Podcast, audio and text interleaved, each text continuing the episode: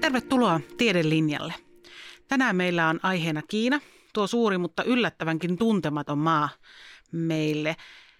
Aiheesta ovat keskustelemassa Turun yliopiston Itä-Aasian tutkimus- ja koulutuskeskuksen johtaja professori Lauri Paltemaa. Päivää. Ja valtioopin erikoistutkija Liisa Kauppila.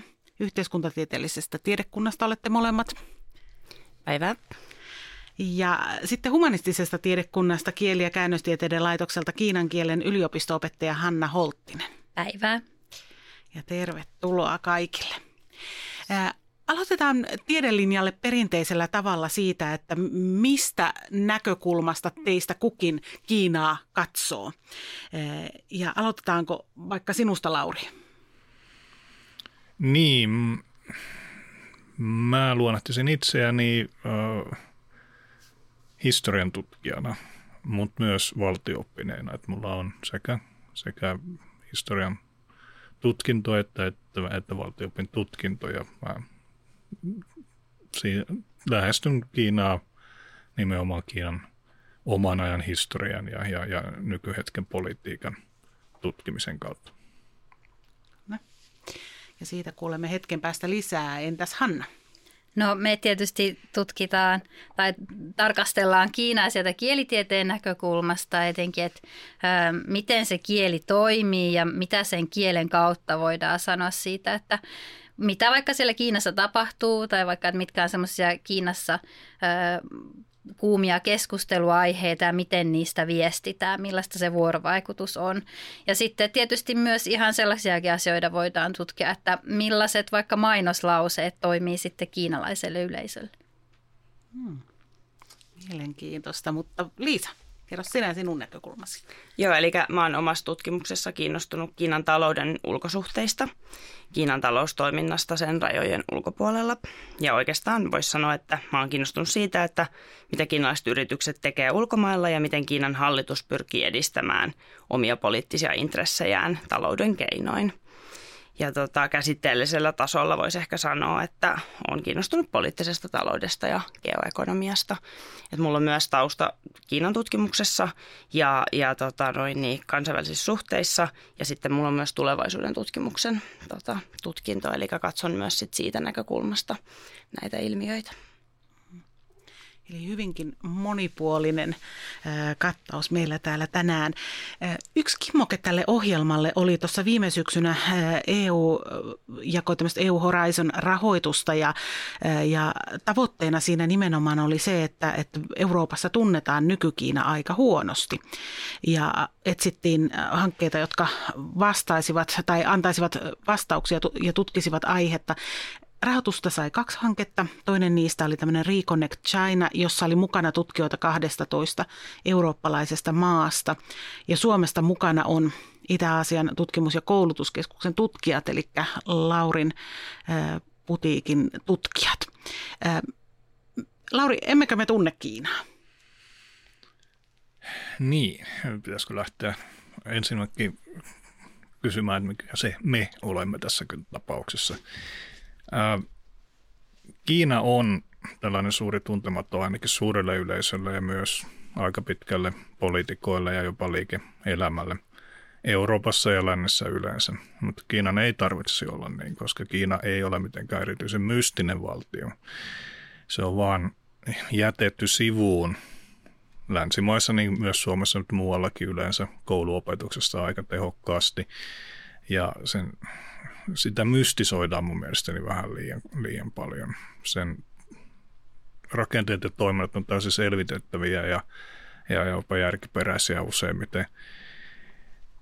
Mutta kun meidän eh, koulujärjestelmämme ja, ja, ja mediamme ja, ja ylipäätänsä meidän elämämme ei, ei ole erityisen niin kuin keskittynyt ulkomaihin yleensäkään, niin, niin Kiina kyllä jää niissä yleensä aika vähälle huomiolle. Ja nyt se nyt sitten ottamassa sitä asemaansa myös meidän huomiokentässämme enemmän, koska se on nousemassa suurvallaksi. Onko teillä, minkälainen tuntuma Liisa, Liisalle ja Hannalla, onko Kiina tuntematon? Mä sanoisin, että ehkä niin kuin talouden näkökulmasta sitä kiinnostusta ja ymmärrystä alkaa olla enemmän kuin mitä oli vielä sanotaan kymmenen vuotta sitten. Että sen näkee ihan siinä, että esimerkiksi jo Hesarissa kirjoitetaan harva se päivä ja ajankohtaisista aiheista, Kiinariippuvuuksista, muusta. Poliittiseen keskusteluun on tullut Kiinariippuvuus mukaan nyt Ukrainan sodan jälkeen, että tässä on tapahtumassa muutosta. Mutta ehdottomasti on samaa mieltä kuin Lauri tästä isosta kuvasta kyllä. Et, tota, ja mä myös siinä mielessä, että kielen kannalta tietysti se kiinan kieli on meillä aika tuntematon ja siihen liittyy myös sitä semmoista samaa ajattelua, että, että sitä ei voi mitenkään ymmärtää, koska se on niin vieras ja erilainen, vaikka kiinan kieli on kuitenkin samanlainen kieli kuin moni muukin, että se siinä mielessä, että se sen päätarkoitus on se vuorovaikutus ja viestintä, että ei se ole mitenkään mahdoton oppia, eikä se ole ehkä sitten kuitenkaan sillä tavalla niin mystinen kuin mitä ihmisillä yleensä on siitä se käsitys, etenkin sen kirjoitusjärjestelmän takia. Niin ja yksi merkki tästä kiinnostuksesta on se, että täällä Turun yliopistossa aloitettiin, oliko se syksyllä 2021, mm-hmm, kiinan kielen opetus. Ja Hanna, sinä olet siellä, siellä avainasemissa. Minkälaisen kiinnostuksen kiinan kielen opetus herätti? Kiinan kieli selkeästi kyllä niin kuin kiinnostaa. Et meillä on ihan mukavasti hakijoita ja sitten on tietysti myös kiinnostusta osoitettu muualtakin, että ihmisiä kiinnostaa se kiinan kieli mikä on tosi positiivista kyllä. Ja sitten tietysti, että miksi me halutaan opettaa sitä kiinan kieltä, niin on just se, että päästään tähän, että se, me ei tunnetaan vähän huonosti Kiinaa, että sitten se y- ymmärtämys Kiinasta ja mitä Kiinassa tapahtuu ja mitä ehkä Kiinassa myös ajatellaan, niin se paranisi, että meillä olisi myös omasta takaa ihmisiä sitten, jotka niin kuin osaa tulkita myös sitä kieltä ja sen kielen käyttöä. Juuri näin mä voisin tähän lisätä, että on hyvin tärkeää, että me täällä Suomessakin opiskelemme ja opetamme kiinan kieltä, koska aika pitkälle tämä on ollut välitteistä, eli se mitä me ymmärrämme, luulemme tietävämme Kiinasta, se tulee angloamerikkalaisesta keskustelusta ja en sano, etteikö heidän kiinatuntemuksensa olisi, olisi osittain hyvin syvällistäkin, mutta seillä on omat lähtökohtansa. Ja meidän pitää myös oppia tunnistamaan se, ja se liittyy tähän näin Kiinan nousuun tällä hetkellä. Siitä on tullut yhä enemmän tärkeää ymmärtää, että, että mistä lähtökohdista esimerkiksi amerikkalainen keskustelu koskee Kiinaa, miten se käsittelee Kiinaa. Ja meillä pitää olla niin kuin omaa kykyäkin myös ymmärtää, mitä kiinalaiset sanoo, mitä kiinalaiset tekstit sisältää ja mistä siinä on kyse. Ja se ei tapahdu pelkästään englanninkielisen tai muiden käännöstekstien kautta, vaan se pitää itse oppia. Nythän on siis esimerkiksi venäjän kielen asemaa, venäjän kielen opetuksen asemaa heikentämässä tosi vahvasti, niin täytyy vain toivoa, että sama ei tapahdu tässä nyt Kiinan kanssa, koska, koska se on nimenomaan erittäin tärkeää tämän kokonaiskuvan ymmärtämisen kannalta. Ja tässä vaiheessa varmaan myös hyvä sanoa, että vaikka tämä kiinan kielen opetus täällä Turun yliopistossa aloitettiin silloin syksyllä 2021, niin kiinan kieltä on tuolla Itä-Aasian tutkimus- ja koulutuskeskuksessa opiskeltu jo sitä ennen. Eli, eli tutkijat ovat kokeneet sen, opiskelijat ja tutkijat tärkeänä kielen opiskelun. Samoin kuin teillä, teillä siellä, Lauri, ö, opiskellaan Koreaa ja Japania. Joo, pitää paikkansa. Tosin Turun yliopistossahan Kiina on opetettu noin niin kuin kursseilla ainakin 90-luvun puolivälistä saakka. Se oli kyllä kielikeskus silloin, joka sitä teki. Ja me tosiaan tuolla Itä-Asian tutkimus- ja koulutuskeskuksessa olemme opettaneet kiinan kielen kursseja ja ennen kuin täällä avattiin tämä todellakin tutkinto-ohjelma, niin jatkotasolla, koska me nähtiin, että me tarvitaan ihmisiä, jotka osaa sitä paremmin kuin pelkästään perustasolla. Mutta me ollaan myös ihan niin kuin sanoit, niin, niin opetetaan myös Japania ja, ja Koreaa keski- ja jatkotasolla, koska se sama argumentti pätee niihin. Ne on hyvin tärkeitä maata meidän suomalaisille ja meidän pitää osata mennä sinne suoraan eikä, eikä välitteisesti. Kieli on yksi olennainen tekijä, kun tutustutaan vieraaseen kulttuuriin. Toinen on historia. Ähm, Lauri, kerrotko vähän, minkälainen maa, minkälaiset asiat Kiinan historiasta näkyvät yhä tänä päivänä siellä? No tämä on aika valtava kysymys. Kiinallahan on siis pisin yhtäjaksoinen kirjo- kirjoitettu historia. ja kiinalaiset ovat hyvin historiatietoisia myös. He ymmärtävät oman sivilisaationsa, kulttuurinsa, historiansa kautta ja, ja, ja historian vertaukset ja historian tarinat niin elävät kiinalaisessa kielessä ja Kiinan kulttuurissa ja, ja, ja siinä politiikassa ää, koko ajan mukana. Löytyy koko ajan kiinalaisia sanontoja, joita pitää ymmärtää kiinalaista historiaa, tietää mihin se viittaa esimerkiksi. Ja ne on ihan elävää arkipäivää. Kiinassa on myös historian merkitys niin kuin, niin kuin politiikan tutkijana, niin, niin historiapolitiikka on hyvin tärkeää. Hallitseva puolue, Kiinassa kommunistinen puolue, pitää ää, nimenomaan Kiinan historiaa siinä, sen oikeutuksen lähteenä siinä, miten Kiina on aikoinaan ollut siirtomaiden, siirtomavaltojen alistama ja miten, miten kommunistinen puolue heidän narratiivissaan on yhtenäistänyt Kiinaa ja nostanut sen jaloille ja vie sitä sitten kohti suuruutta tällä hetkellä. Se, se historia on niin kuin kiinteä osa heidän, heidän narratiiviaan. Kiinan historia pitää ymmärtää hieman, jos haluaa niin kuin ymmärtää yhtään mitään Kiinasta. Et, et se on vain, se, se on niin kuin täällä näin länsimaissa, että kiinalainen tulee tänne näin, niin hänen olisi hyvä ymmärtää meidän, meidän historiallista taustaa, mistä lähtee tämä länsimaiset arvot ja ajatukset ja, ja, ja meidän kulttuurin peruspiirteet. Se on aivan sama Kiinassa. Sinä Hanna asuit pitkän jakson Kiinassa. Huomasitko sinä tämän, mistä Lauri puhui, eli että historiasta kumpuaa ihan tämä, tähän päivään?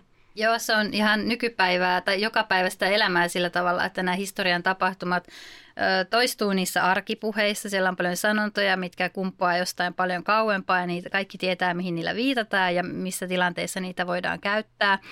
Ja tietysti myös sitten tällaiset niin kuin historialliset draamat tai televisio-ohjelmat ylipäätään niin on tosi suosittuja ja siellä vielä toistetaan näitä samoja tarinoita ja vähän niin kuin tämmöisissä modern, modernimmalla tuotannolla. Että kyllä se näkyy se historia ihan kaikkialla. Tietysti myös se, se, että siellä on paljon tällaisia historiallisia nähtävyyksiä ynnä muuta, niin sitten ehkä tuo sen historian lähemmäksi, koska niitä on aika paljon. Palataan hieman tuohon EU Horizon rahoitusta saanut, saaneeseen Reconnect Chinaan, jonka tavoitteena on lisätä faktoihin perustuvaa tietoa oikeastaan neljällä tämmöisellä keskeisellä politiikan alalla, eli, eli tiede ja teknologia, talous ja kauppa, sisäpolitiikka ja Kiinan asema maailmassa. Mennään vähän niihin kaikkiin syvällisemmin. Eli aloitetaan vaikka tuosta taloudesta ja kaupasta. Liisa, tämä on vahvasti sinun ala-asia, nimenomaan sitä, että miten, miten taloutta käytetään politiikan välineenä.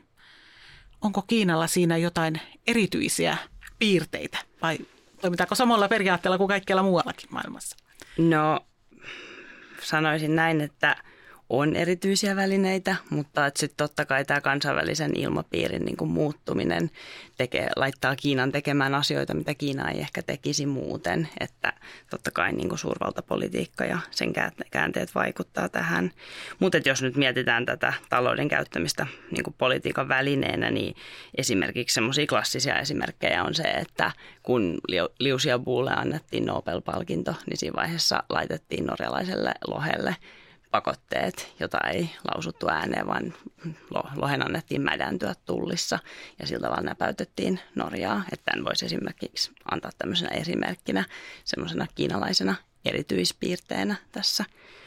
Et, tota.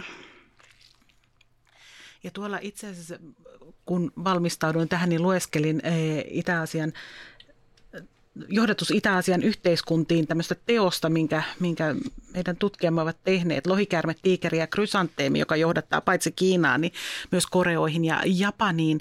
Ja, ja sieltä tota, paljastui itse asiassa Laurin artikkelista, niin paljastui se, että, että Kiina on ollut vahva talous, eli, eli vielä 1800-luvulla Kiina vastasi peräti viidesosasta maailman kokonaistuotannosta ja bruttokansantuote oli maailman suurin muut kirje sitten jossain vaiheessa ohitse, mutta 78 käynnistyi talouden modernisaatio ja sen sanotaan jatkuvan yhä. Mikä, mitä tapahtui 78 ja mitä, mihin siitä on tultu, Lauri? No lyhyesti silloin maa oli juuri kuollut 76 ja Kiinan johdossa oli linjaerimielisyyksiä sen suhteen, että miten tästä jatketaan. Jatketaanko vanhalla linjalla, maalaisella linjalla vai lähdetäänkö uudistamaan taloutta. Ja 78 niin nämä uudistuslinjan johtajat voittivat puolueen sisäisen valtataistelun, jossa sitten lähdettiin tavoittelemaan niin sanottua neljää modernisaatiota, jotka oli teollisuus ja tiede ja, ja maapuolustus ja maatalous. Tarkoituksena oli saavuttaa länsimaiden taso ää, ensin vuoteen 2000 mennessä, kun se ei onnistunut, niin sit sitä ollaan potkittu eteenpäin sitä tavoitetta, mutta on sitä myös saavutettu, että et kukaan ei pysty kiistämään, etteikö Kiina ole käynyt läpi eräänlaista talousihmettään ja noussut taloudelliseksi suurvallaksi nimenomaan tämän uudistuspolitiikan ansiosta. Ja tällä hetkellä Kiina on jälleen maailman suurin kauppamaa. Mitä Liisa, miten, mitä se tekee? Minkälainen, minkälaisen aseman se antaa Kiinalle maailmanpolitiikassa? No siis, ähm, jos ajatellaan sitä, että Kiina hallitsee isoa osaa globaalivirroista, eli tavallaan, että miten tavara, teknologia, tieto ja data liikkuu, liikkuu maailmassa, niin kyllähän se tarkoittaa sitä, että mm, silloin valtavat ää, ähm, turvallisuuspoliittisetkin implikaatiot.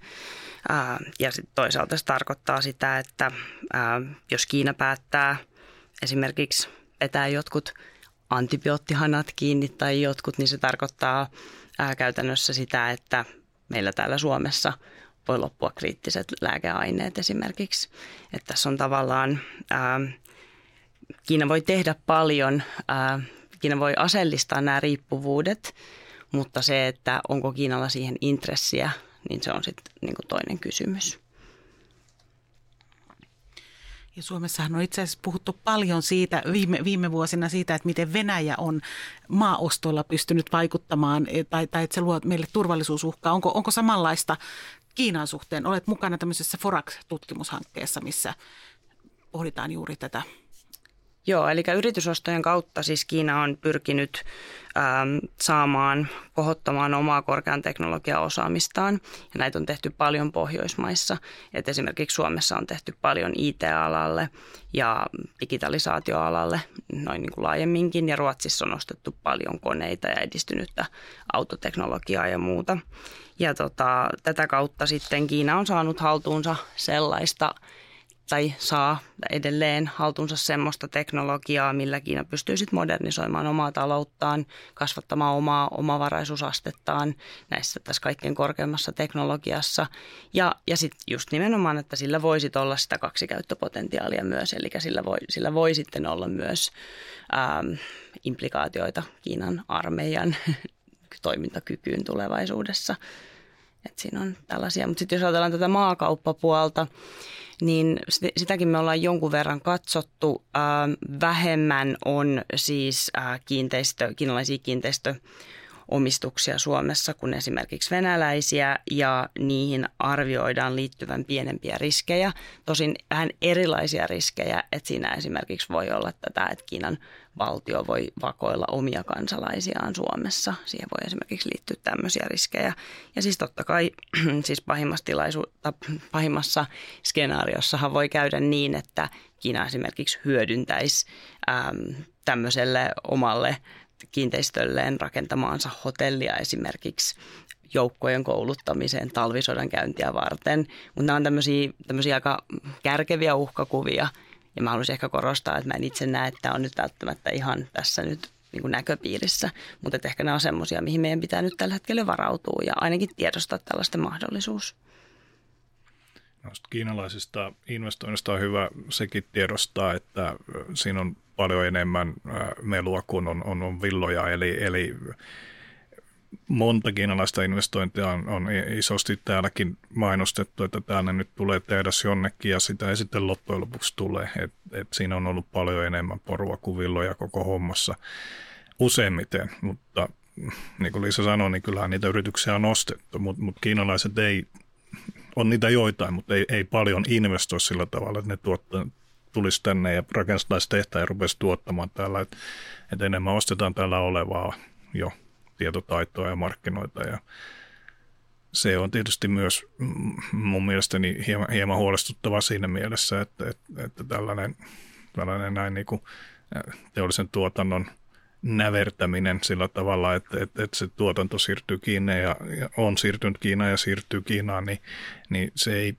myöskään ole niin kuin kansallisen turvallisuuden kannalta loppujen lopuksi kauhean hyvä. Mehän ollaan nähty se tässä korona, koronapandemia aikana, kun täällä ei yhtäkkiä kukaan tuottanut suojavarusteita. Kaikki tehtiin Kiinassa. Niin monella muulla alalla voisi, voi käydä samalla tavalla. Tämä on tällainen skenaario tietysti, mutta koronapandemia aika paljon osoitti sen, että, että näihin skenaarioihin näitä pitää ottaa ihan tosissaan.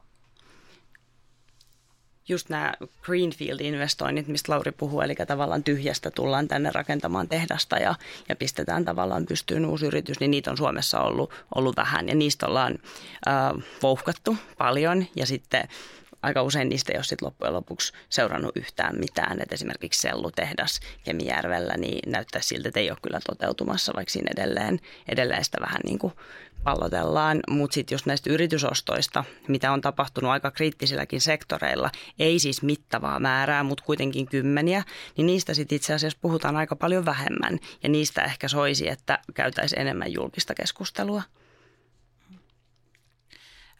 talouteen helposti liitetään myös se kaupankäynti ja kielitaidon merkitys ja muuta, niin onko Hanna, kun teillä nyt opiskellaan, niin onko se kaupankäynti vai mikä on kimmokkeena, miksi? Mikä innostaa Kiinan opiskelua? Se on varmaan yksi tietysti, mutta meidän opiskelijoilla on tosi moninaisia ne syyt, että miksi he on päätynyt Kiinaan opiskelemaan.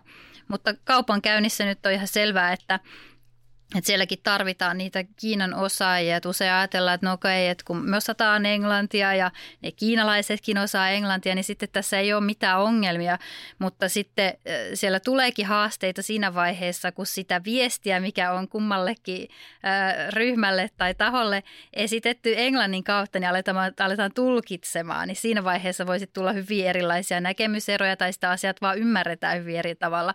Ja siinä ehkä sitten on apua sellaisista kieliasiantuntijoista asiantuntijoista, jotka osaa ehkä ajatella sitten, että miten se toinen osapuoli tämän asian on ymmärtänyt ja vähän niin kuin ennakoida riskejä ja sen sellaista. Ähm, mennään toiseen Reconnect Chinan nimeämiin aihealueisiin, josta me tarvitsemme lisää tietoa, eli, eli sisäpolitiikkaan. Tämmöiselle maallikolle näyttäisi siltä, että Kiinassa yksi mies, Xi Jinping, tuntuisi käyttävän yksin valtaa, mutta onko se näin, Lauri? No on ja ei. Eli Kiina, on niin valtava valtio, että ei yksi mies pysty kaikkea tietenkään päättämään, mutta samalla pitää sanoa, että siinä alla hän on ollut nyt vallassa yli kymmenen vuotta, niin valta on keskitetty hänen käsiinsä hyvin tietoisesti ja hänestä on tullut tällainen uusi suuri johtaja. Monet vertaa häntä maa on, mutta ei hän nyt vielä maa, maaveronen vielä ole mutta hyvin vahva johtaja ja, ja nimenomaan hän on tietoisesti, kuten sanoin, keskittynyt valtaa käsiinsä, mutta koska Kiina on niin valtava maa ja niin monikerroksinen hallinto, niin, niin kuin meillä sanotaan, pysanttilainen systeemi, no pysantti nyt ei ole vaikuttanut Kiinan poliittiseen järjestelmään ja instituutioihin, mutta sanotaan, että nyt vertauskuvallisesti se on hyvin tällainen hankalasti hahmotettava hallintojärjestelmä. Se on monitasoinen ja se on se on tupla, tupla järjestelmä, koska se on puoluevaltiossa, puolueella ja valtiolla omat elimensä ja usein ne on samoja elimiä, mutta ne kuitenkin toimii hieman eri tavalla. Ää, Kiina, Kiina niin kuin valtiopillisesti lähestytään sinne yleensä puhutaan tällaisesta fragmentoituneesta autoritarismista, mikä tarkoittaa sitä, että Kiinan hallintoa kuvastaa siiloutuminen. Hallinto kunnat ajaa omia etujaan ja, ja kamppailee resursseista toisiaan vastaan. Hyvin samalla tavalla kuin missä tahansa byrokraattisessa päätöksenteossa myös täällä lännessä, mutta se tapahtuu sellaisen kommunistisen puolueen yksinvallan alla, jossa siinä rooli on enemmänkin se useimmiten se, se viimeinen eroituomari, että jos se päätös kulkee tarpeeksi pitkälle siellä ketjussa, niin lopulta se sitten pysähtyy häneen ja hänen on se päätös siinä tehtävä. Että kyllä hänellä on selvä tällainen päätöksentekijän rooli, mutta samalla kaikki ei voi tulla hänen pöydälleen. Eli siellä on hyvin paljon ää, alemman tason henkilöitä ja organisaatioita, jotka tekee jatkuvasti päätöksiä. Ja niiden yhteensoittaminen ja koordinaatio on se pääsärky, joka Kiinan kommunistisen puolueen johdolla on. hyppää pikkasen sisäpolitiikasta sivuun, koska nyt tuntuisi myös, että siinä rooli maailman mittakaavassa tuntuisi olevan kasvussa. Onko se väärä tulkinta nyt, kun puhuttiin esimerkiksi Ukrainan sotaan liittyvistä keskusteluista ja muista, niin onko hän nostamassa asemaansa ja sen myötä myös Kiinan asemaa Joo, tämä on ihan oikea havainto. Siis, siis Kiina ja Xi henkilökohtaisesti on nyt nostamassa selvästi profiilia. Tässä nyt no, viimeiseen puolen vuoden aikana niin Xi ensin valittiin kolmannelle käydelle puolueen pääsihteeriksi ja sitten kansantasavallan presidentiksi. Ja hän valitsi itsellään tällaisen oman hallituksen, joka yksi kriteeri nimenomaan oli, että valitut henkilöt ovat hyviä kamppailussa Yhdysvaltoja vastaan. Näin sä sanoit, että ne puhuu nykyään kamppailevasta diplomatiasta, jonka tarkoituksena on, että Kiina on aloitteellinen. Kiina ei ole ollut kauhean aloitteellinen aikaisemmin, mutta nyt selvästi Kiina on niin nostanut aloitteellisuustasoa. Se aikoo toimia suurvaltana, se aikoo tuoda omia esityksiään pöytään, se aikoo toimia niin kuin se itse haluaa, eikä niin kuin Eurooppa tai Yhdysvallat se haluaa. Niin kuin tässä Ukrainan sodassa, niin mitä siinä kävi?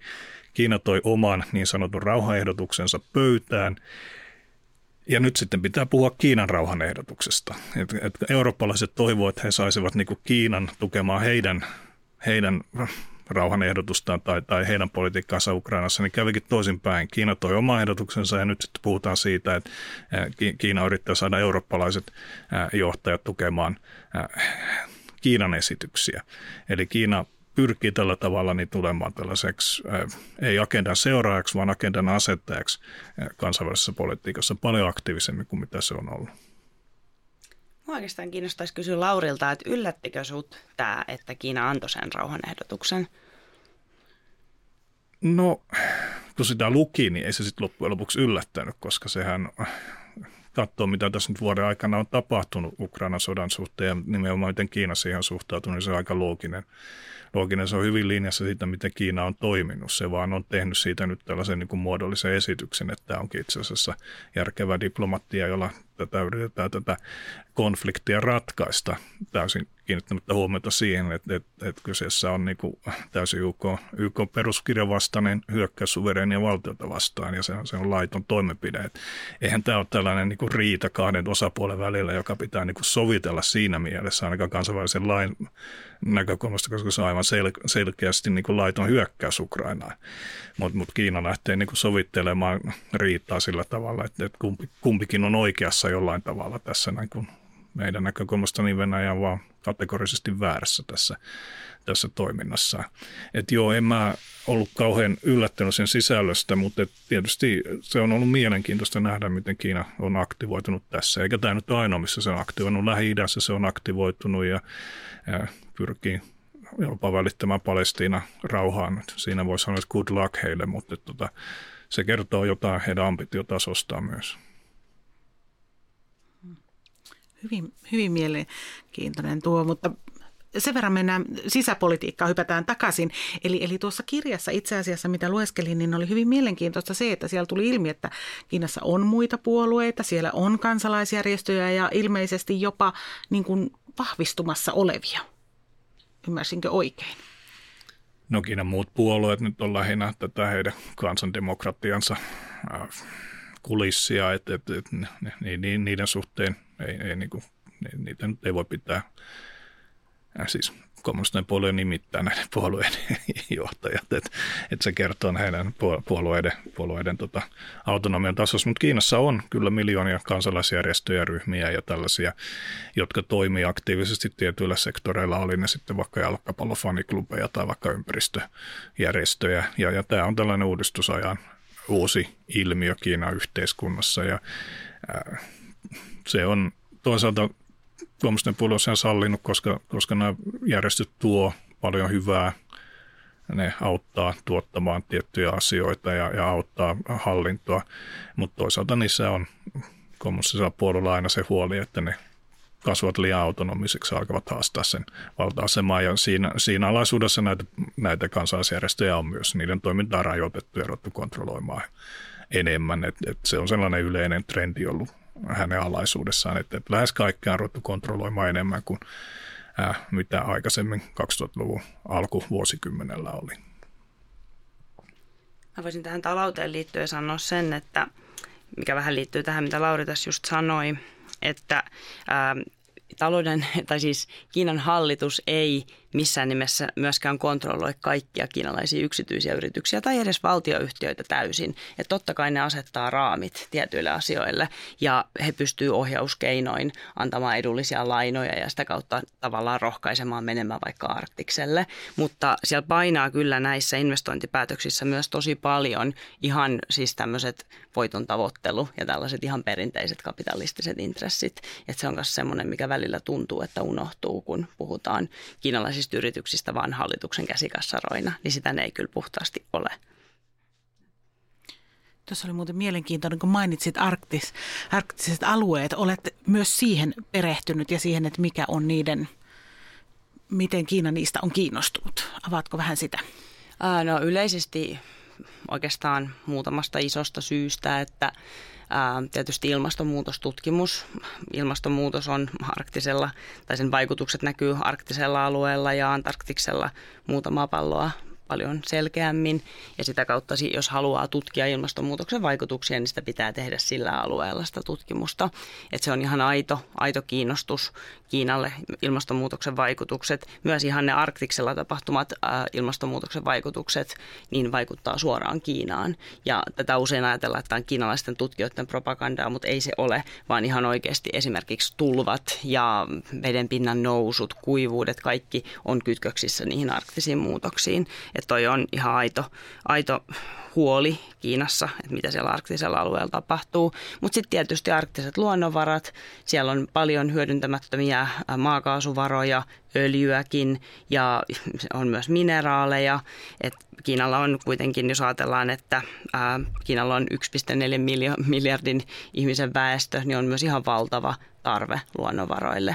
Ja arktinen on yksi rintama, mistä vielä niin kuin ei ole kaikkea kaikkea hevosteltu, kaikkea, niin, tota noin, niin, niin se on ehdottomasti pidettävä niin kuin siinä tavallaan mukana. Sitten toki nämä, nämä merireitit on ollut myös semmoinen teema, ää, tuhansia kilometrejä lyhentää koillisväylä, siis matkaa Aasiasta Eurooppaan, mutta tästä oltiin kauhean innoissaan vielä joitain vuosia sitten, kun itsekin aloitti väitöskirjaa, niin tämä oli semmoinen teema, mistä oltiin tosi innoissaan, mutta mun on pakko sanoa, että tällä hetkellä mä suhtaudun aika pessimistisesti koillisväylän niin kuin lyhyen aikavälin oikeastaan niin kuin keskipitkänkin aikavälin tulevaisuuden näkymiin, että ne on niin tähtitieteelliset ne siellä seilaamisen kustannukset ja siihen liittyy myös paljon riskejä.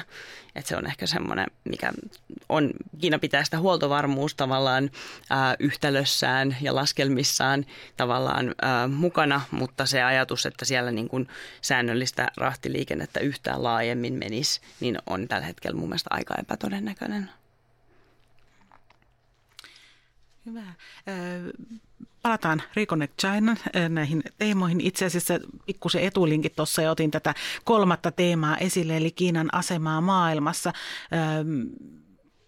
Sivuttiin tota Venäjä- ja Ukraina-kysymystä, mutta entäs Yhdysvaltoihin? Siitäkin pikkusen puhuttiin, mutta kuinka miten mä sanoisin, herkkä tai, tai kiikkulauta-asema se on Kiinan Yhdysvaltain suhde? No se on ensisijainen Kiinalle. Siis väittäisin, että Kiina ei nyt ihan kaikkea ulkopolitiikkaansa, mutta, mutta äh, isoissa asioissa, kuten Ukrainan sodassa, niin Kiina heijastaa tai, tai peilaa tätä politiikkaansa nimenomaan Yhdysvaltain suhteeseen ja siihen, miten äh, Kiina käy tätä kamppailua Yhdysvaltojen kanssa. Et, äh, Kiina näkee, että Yhdysvallat on äh, päävastustaja, ei vielä vihollinen, mutta päävastustaja – se on kapitalistisen maailman johtaja ja Kiina on kommunistinen valtio. Tätä, tätä niin kuin tupataan jotenkin unohtaa tai ymmärtää ehkä väärin myös täällä lännessä, että Kiinaa todellakin johtaa kommunistinen puolue, jolla on marksilainen maailmankuva. Xi Jinping on marksilaisen taloustieteen tohtori koulutukseltaan. Ja, ja he analysoivat maailmaa tällaisen marksilaisen äh, ulkopolitiikan teorian kautta, ja se, se perustuu ristiriitoihin. On olemassa pääristiriitoja, sivuristiriitoja, on olemassa antagonistisia ja ei-antagonistisia ristiriitoja. Ja heidän analyysissään niin se pääristiriita tällä hetkellä on kapitalistisen maailman ja Kiinan välillä ja kapitalistisen maailman johtaja Yhdysvallat. Ja, ja Yhdysvallat heidän analyysissään pyrkii kumoamaan Kiinan kommunistisen puolueen ja valta-aseman. Ja, ja tämä on se peruslähtökosta, josta Kiina tekee ulkopolitiikkaa. Sen pitää pyrkiä vastaamaan Yhdysvaltain aloitteisiin, sen pitää olla itse aloitteellinen, se pitää pyrkiä tietysti suojaamaan oma olemassaoloa. Se näkee tämän kamppailun niin kuin loppujen lopuksi aika tällaisena eksistentialistisena. Ja siinä mielessä, niin, vaikka Kiina puhuu koko ajan retorisesti, että, että ei pitäisi mennä uuden kylmän sodan mentaliteettiin ja, ja, ja, ja, ja tällaista, mutta oikeasti Kiinan johtajat näkee, että, että Kiina on tällä hetkellä uudessa kylmässä sodassa Kiinan, Yhdysvaltojen kanssa ja, ja kaikki tällainen niin tärkeämpi ulkopoliittinen toiminta, niin se peilataan nimenomaan Yhdysvaltoja ja Yhdysvaltojen toimintaa vasten. Tuo kieltämättä varmaan on yksi sellainen asia, mitä ainakin maalikon on vaikea ymmärtää tämä kommunistinen ajattelutapa, kun kuitenkin samaan aikaan puhutaan ulkomaankaupan avautumisesta ja suunnitelmatalous purettiin jo 30 vuotta sitten. Joo. Niin, 93, ja, joo. niin, niin, niin, niin ää, siellä kuitenkin se on yhä se vahva. Siinäpä se, kun tämä markkinatalous, niin, niin ja tästä käydään tällä hetkellä niin ihan, ihan kiivasta keskustelukin tutkimuksenkin parissa, tai tutkijoiden parissa, että, että mistä tässä niin kuin ollut näissä talousuudistuksissa kyse, että, että sitä on pitkälle tulkittu tällaisen transitioteorian kautta, että Kiina on siirtymässä markkinatalouteen. Mutta nyt useimmat tutkijat on huomauttaneet, että ei Kiina oikeasti ole niin kuin asettanut mihinkään markkinatalouteen siirtymistä tavoitteekseen. Se on ää, demaosoinut taloutensa. Tämä on huono termi, tästä ei ole kunnollista suomalaista terviä, mutta se on purkanut sen maalaisen talousmallinsa. Se on, se, se on tullut jostakin, mutta se ei ollut menossa minnekään sillä tavalla tietoisesti. Se, on, se on purkanut ne maalaiset rakenteet sieltä taloudestaan, ei tietenkään kaikkea, mutta, mutta, mutta suurimman osan niistä. Ja siihen se on pyrkynyt, jotta se on saanut aikaan talouskasvua, jotta kommunistinen puolue pysyisi vallassa.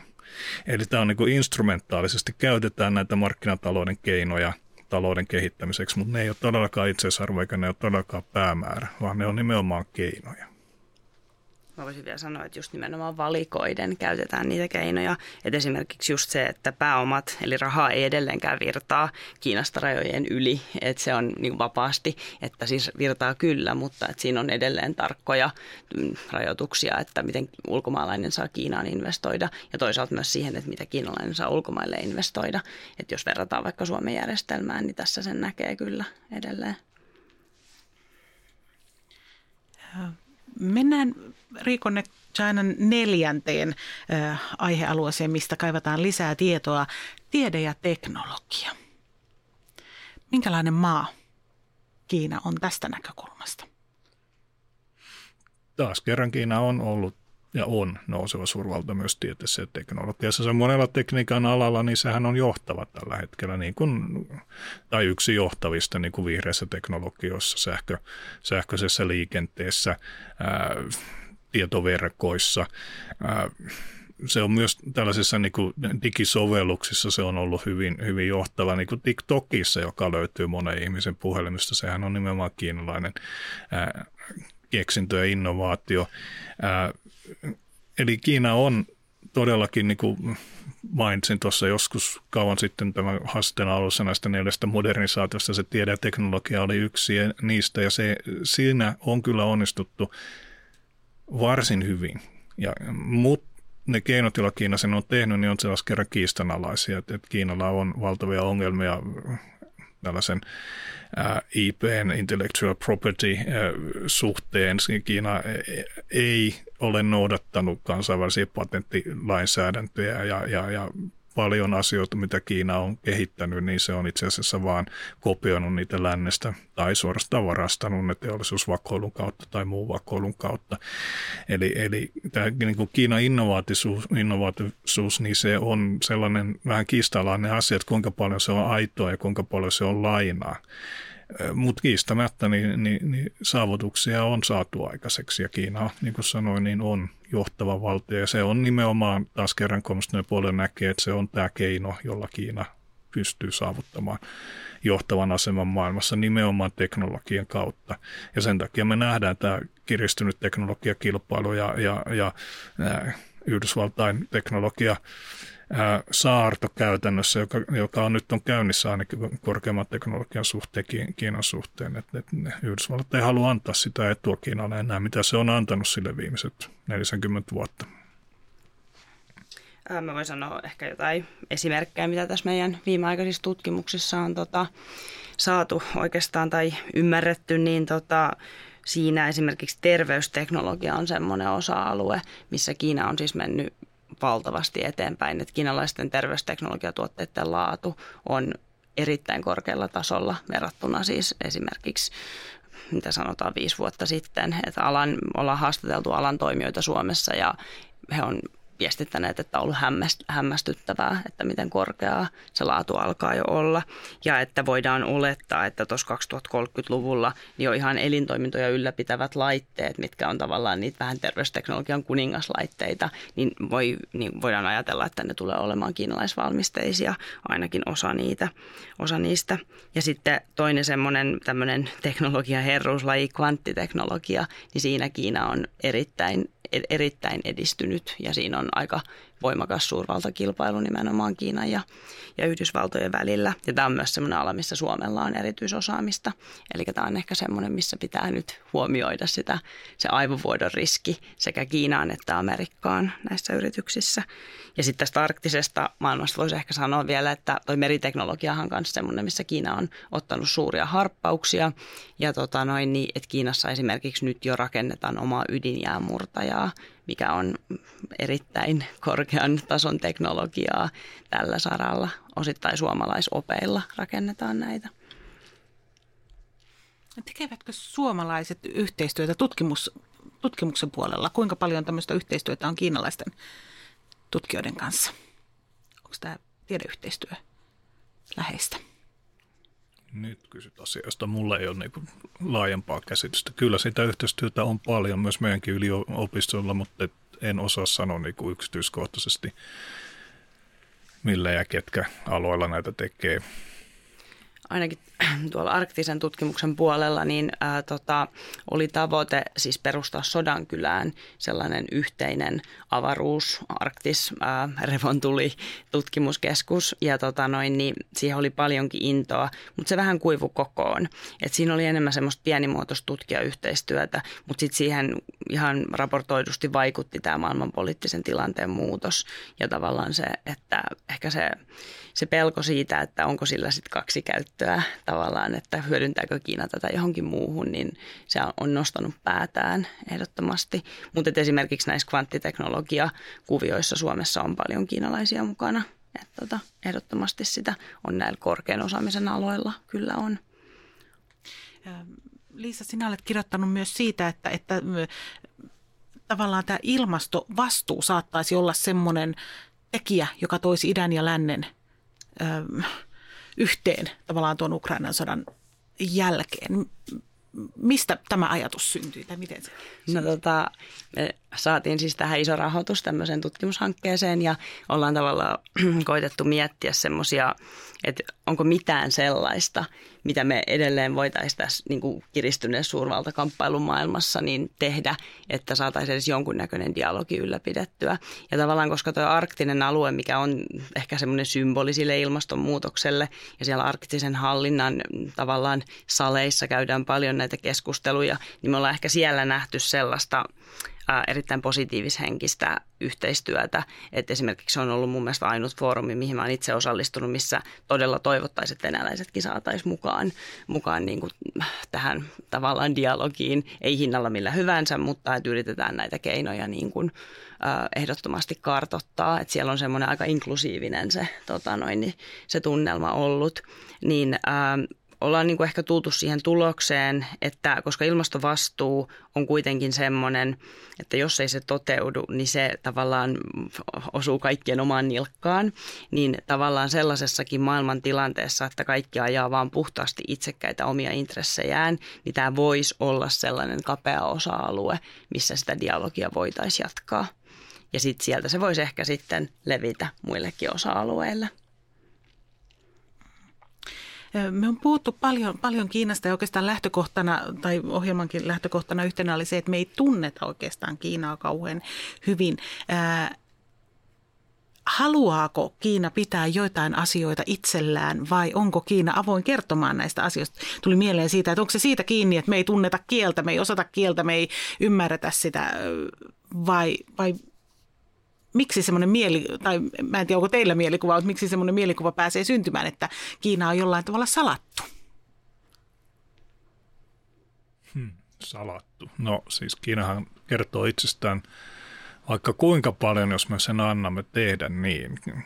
Kiinalla on linja kertoa Kiinan tarina hyvin tällä hetkellä ja, ja Kiina pistää miljardeja vuosittain ulkomaan propagandaansa – Kyse on vain siitä, että se tarina on sitten Kiinan hallituksen narratiivi, joka ei aina olekaan ihan totuudenmukainen ja usein on jopa valheellinen.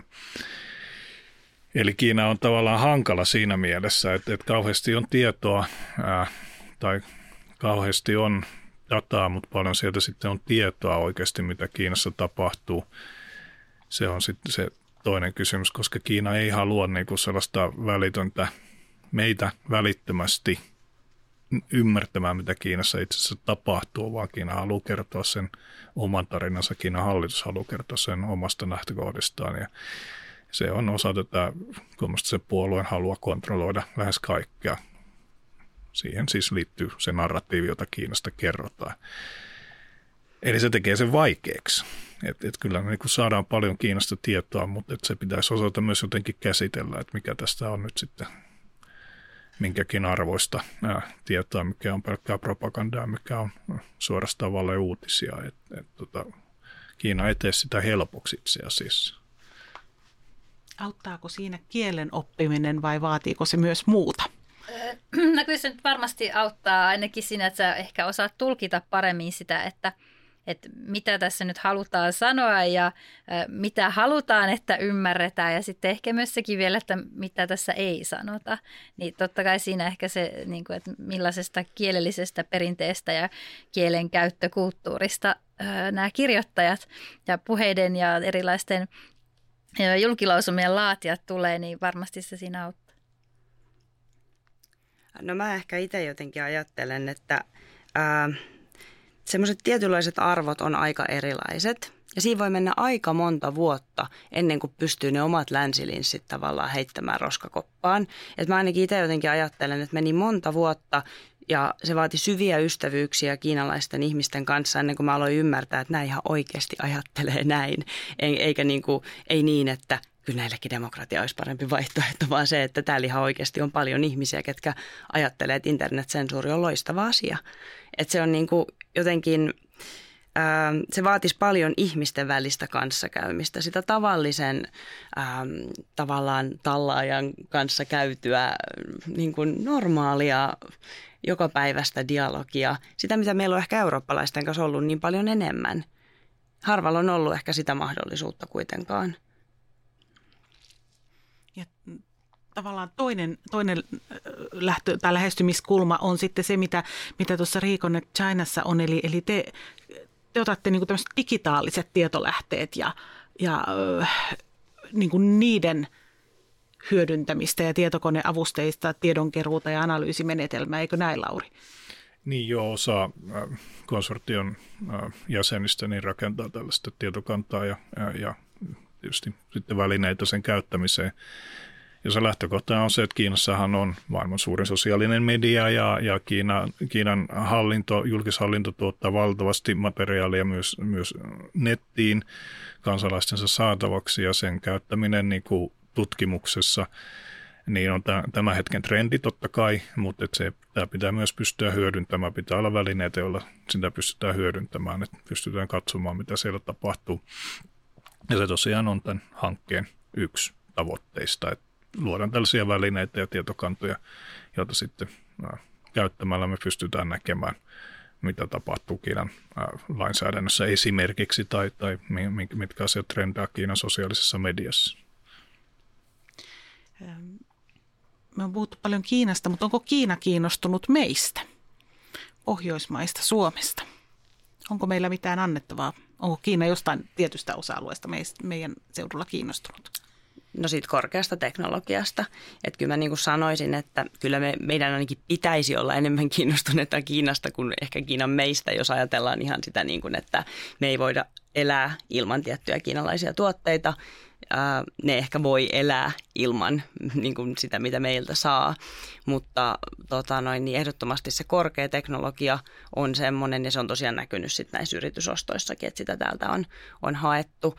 Ja totta kai se, että meillä on täällä korkea koulutus, meillä on paljon kiinalaisia opiskelijoita, ketkä tulee tänne hankkimaan myös sitä korkean teknologian osaamista esimerkiksi suomalaisista, ää, vaikka nyt Otaniemestä, tämmöisistä ää, luonnontiedeorientoituneista yliopistoista.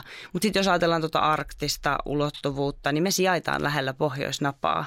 Ja ää, jos Kiina haluaa perustaa arktisen tutkimusaseman, niin paras tapa siihen on yleensä tehdä yhteistyötä pohjoismaisten toimijoiden kanssa. Eli tavallaan että ihan jo se, että jos haluaa jalansijaa lähelle pohjoisnapaa, niin me ollaan yleensä se paras, paras veto. Ja tuossa viitannutkin tuohon yhteen kirjaan, mutta kerron myös sen, että Itä-Aasian tutkimus- ja koulutuskeskuksen nettisivuilta löytyy tietoa, jos on aihepiiristä enemmänkin kiinnostunut, niin siellä on muun muassa tämmöistä äh, suomalaisten yliopiston Asianetin äh, MOOC-kursseja tarjolla. Eli kun menee ihan tuonne keskuksen sivuille, joka on siis utu.fi kautta SEAS, eli Celsius Eemeli Aatami Sakari, tai ihan vaan googlettamalla Itä-Asian tutkimus- ja koulutuskeskuksen, niin sieltä pääsee lisätietoa ammentamaan. Ää, mutta tota, mennään kuitenkin vielä semmoinen kierros tähän päätteeksi, eli kysyn teiltä jokaiselta semmoisen mielenkiintoisen tiedon yksityiskohdan, minkä haluaisitte meidän jokaisen tietävän ää, Kiinasta. Se voi olla jotain, mitä olemme nyt puhuneet, tai joku ihan jännä yksityiskohta, mikä meidän on hyvä, olisi hauskaa ainakin Kiinasta tietää. Aloitetaanko vaikka Liisasta? No mä tuossa mietin, kun sitä puhuttiin, että että tota noin, niin onko Kiina kiinnostunut muustakin kuin taloudesta tai ylipäätään niin tämä kiinnostus Pohjoismaihin liittyen, niin niin tuossa tota, neljä vuotta sitten, kun oli viimeksi pitkällä kenttätyömatkalla Kiinassa, niin silloin jotenkin iski tosi voimakkaasti silmille se Kiinassa edelleen vallalla oleva ää, termi pohjoismainen tuulahdus, Beifeng, eli tavallaan semmoinen, että ollaan tosi kiinnostuneita ää, pohjoismaisesta sisustuksesta ja pohjoismaisesta elämäntyylistä ja tällaisesta. Ja se oli mun mielestä hirveän huvittavaa, että aika, aika monessa sanghalaisessa kahvilassa mä sain aina kahvin semmoisessa kupissa, missä oli revontulien kuvia tai sitten luki Northern Spirit tai jotain. Että se oli jotenkin semmoinen aika kiinnostava. Kiinalainen kaveri lähettelee viestejä ää, sisustuksesta ja kysyy, että onko tämä oikeaa pohjoismaista tuulahdusta, että arvioi. Ja näin, että siihen liittyy tämmöinen niin kuin kulttuurillinenkin kiinnostus, kiinnostus tavallaan meitä kohtaan. Että se on aika, aika hauska komppaa tätä edellistä ja sitten mä ehkä vedän kotiin päin sanomalla vähän ehkä tylsästi vaan sen, että, että toisin kuin luullaan, Kiinan kieli ei ole mahdotonta oppia. Sanotko jotain meille kiinaksi? Nyt tuli, tämä tuli vähän yllättäen sulle. Mutta... Ää, tuli vähän yllättäen, mutta ei se mitään. Mitä mä nyt sitten sanoisin vaikka? Jintien ni Oletko, miten tänään voit? Voitko tänään hyvin? Ja miten siihen vastattaisiin? No yleensä vastataan aina tietysti, että tosi hyvin. Ihana, kiitos. Entä Lauri? Ja äh, loppukevennys. No, kiinalainen propaganda voi olla joskus todellakin niin kuin jopa pir- piristävää. Et jos vaikka haluatte nähdä Marksin elämän kerran animena, niin menkää YouTubeen ja googlatkaa Young Marks anime No niin. Hyvä tasoinen, hyvä tasosta piirretty. No niin, taas opimme uutta. Mut, kiitoksia oikein paljon tästä kerrasta. Eli Kiinaa, Kiinaa meille oli avaamassa professori Lauri Paltemaa, erikoistutkija Liisa Kauppila ja yliopistoopettaja Hanna Holttinen. Muutaman viikon päästä kevät varmaankin koittaa ja seuraavassa tiedelinjassa meillä onkin aiheena vehreä kaupunki ja kaupunkiviljely, eli hypätään ihan toisenlaiseen maailmaan. Kiitoksia tältä kerralta. Kiitos. Kiitos.